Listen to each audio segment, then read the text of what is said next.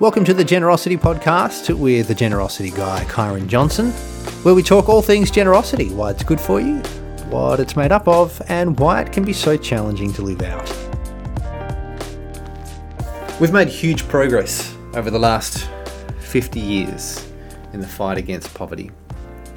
It's been beaten up a little bit over the last three or four thanks to the pandemic, and you know, millions and millions of people have been pushed back into the poverty cycle, but we've almost overcome it really when you think about where we've come from back in the 1960s and the 1970s uh, to today.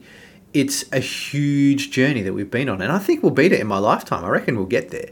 So I've been giving some thought into what life will look like for me after poverty, or AP, as I've just decided to call it. You see, I've been fighting against poverty for a long time now, and there are many, many more people who've been doing it for longer. But what would I do when there is no longer a need to rid the world of extreme poverty? This is a pretty exciting thought process. One of the most exciting ones that I've ever had. Not because I'm looking for another job, but because at some point in the future I will make myself obsolete, and nothing could make me happier.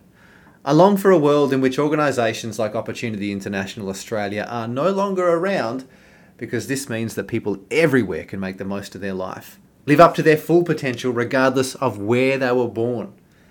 I'm glad that of all the jobs that will become obsolete in the future, mine is one of them.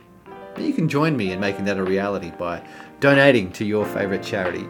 Um, opportunity is a good one, uh, but to help the world overcome the issue of extreme poverty.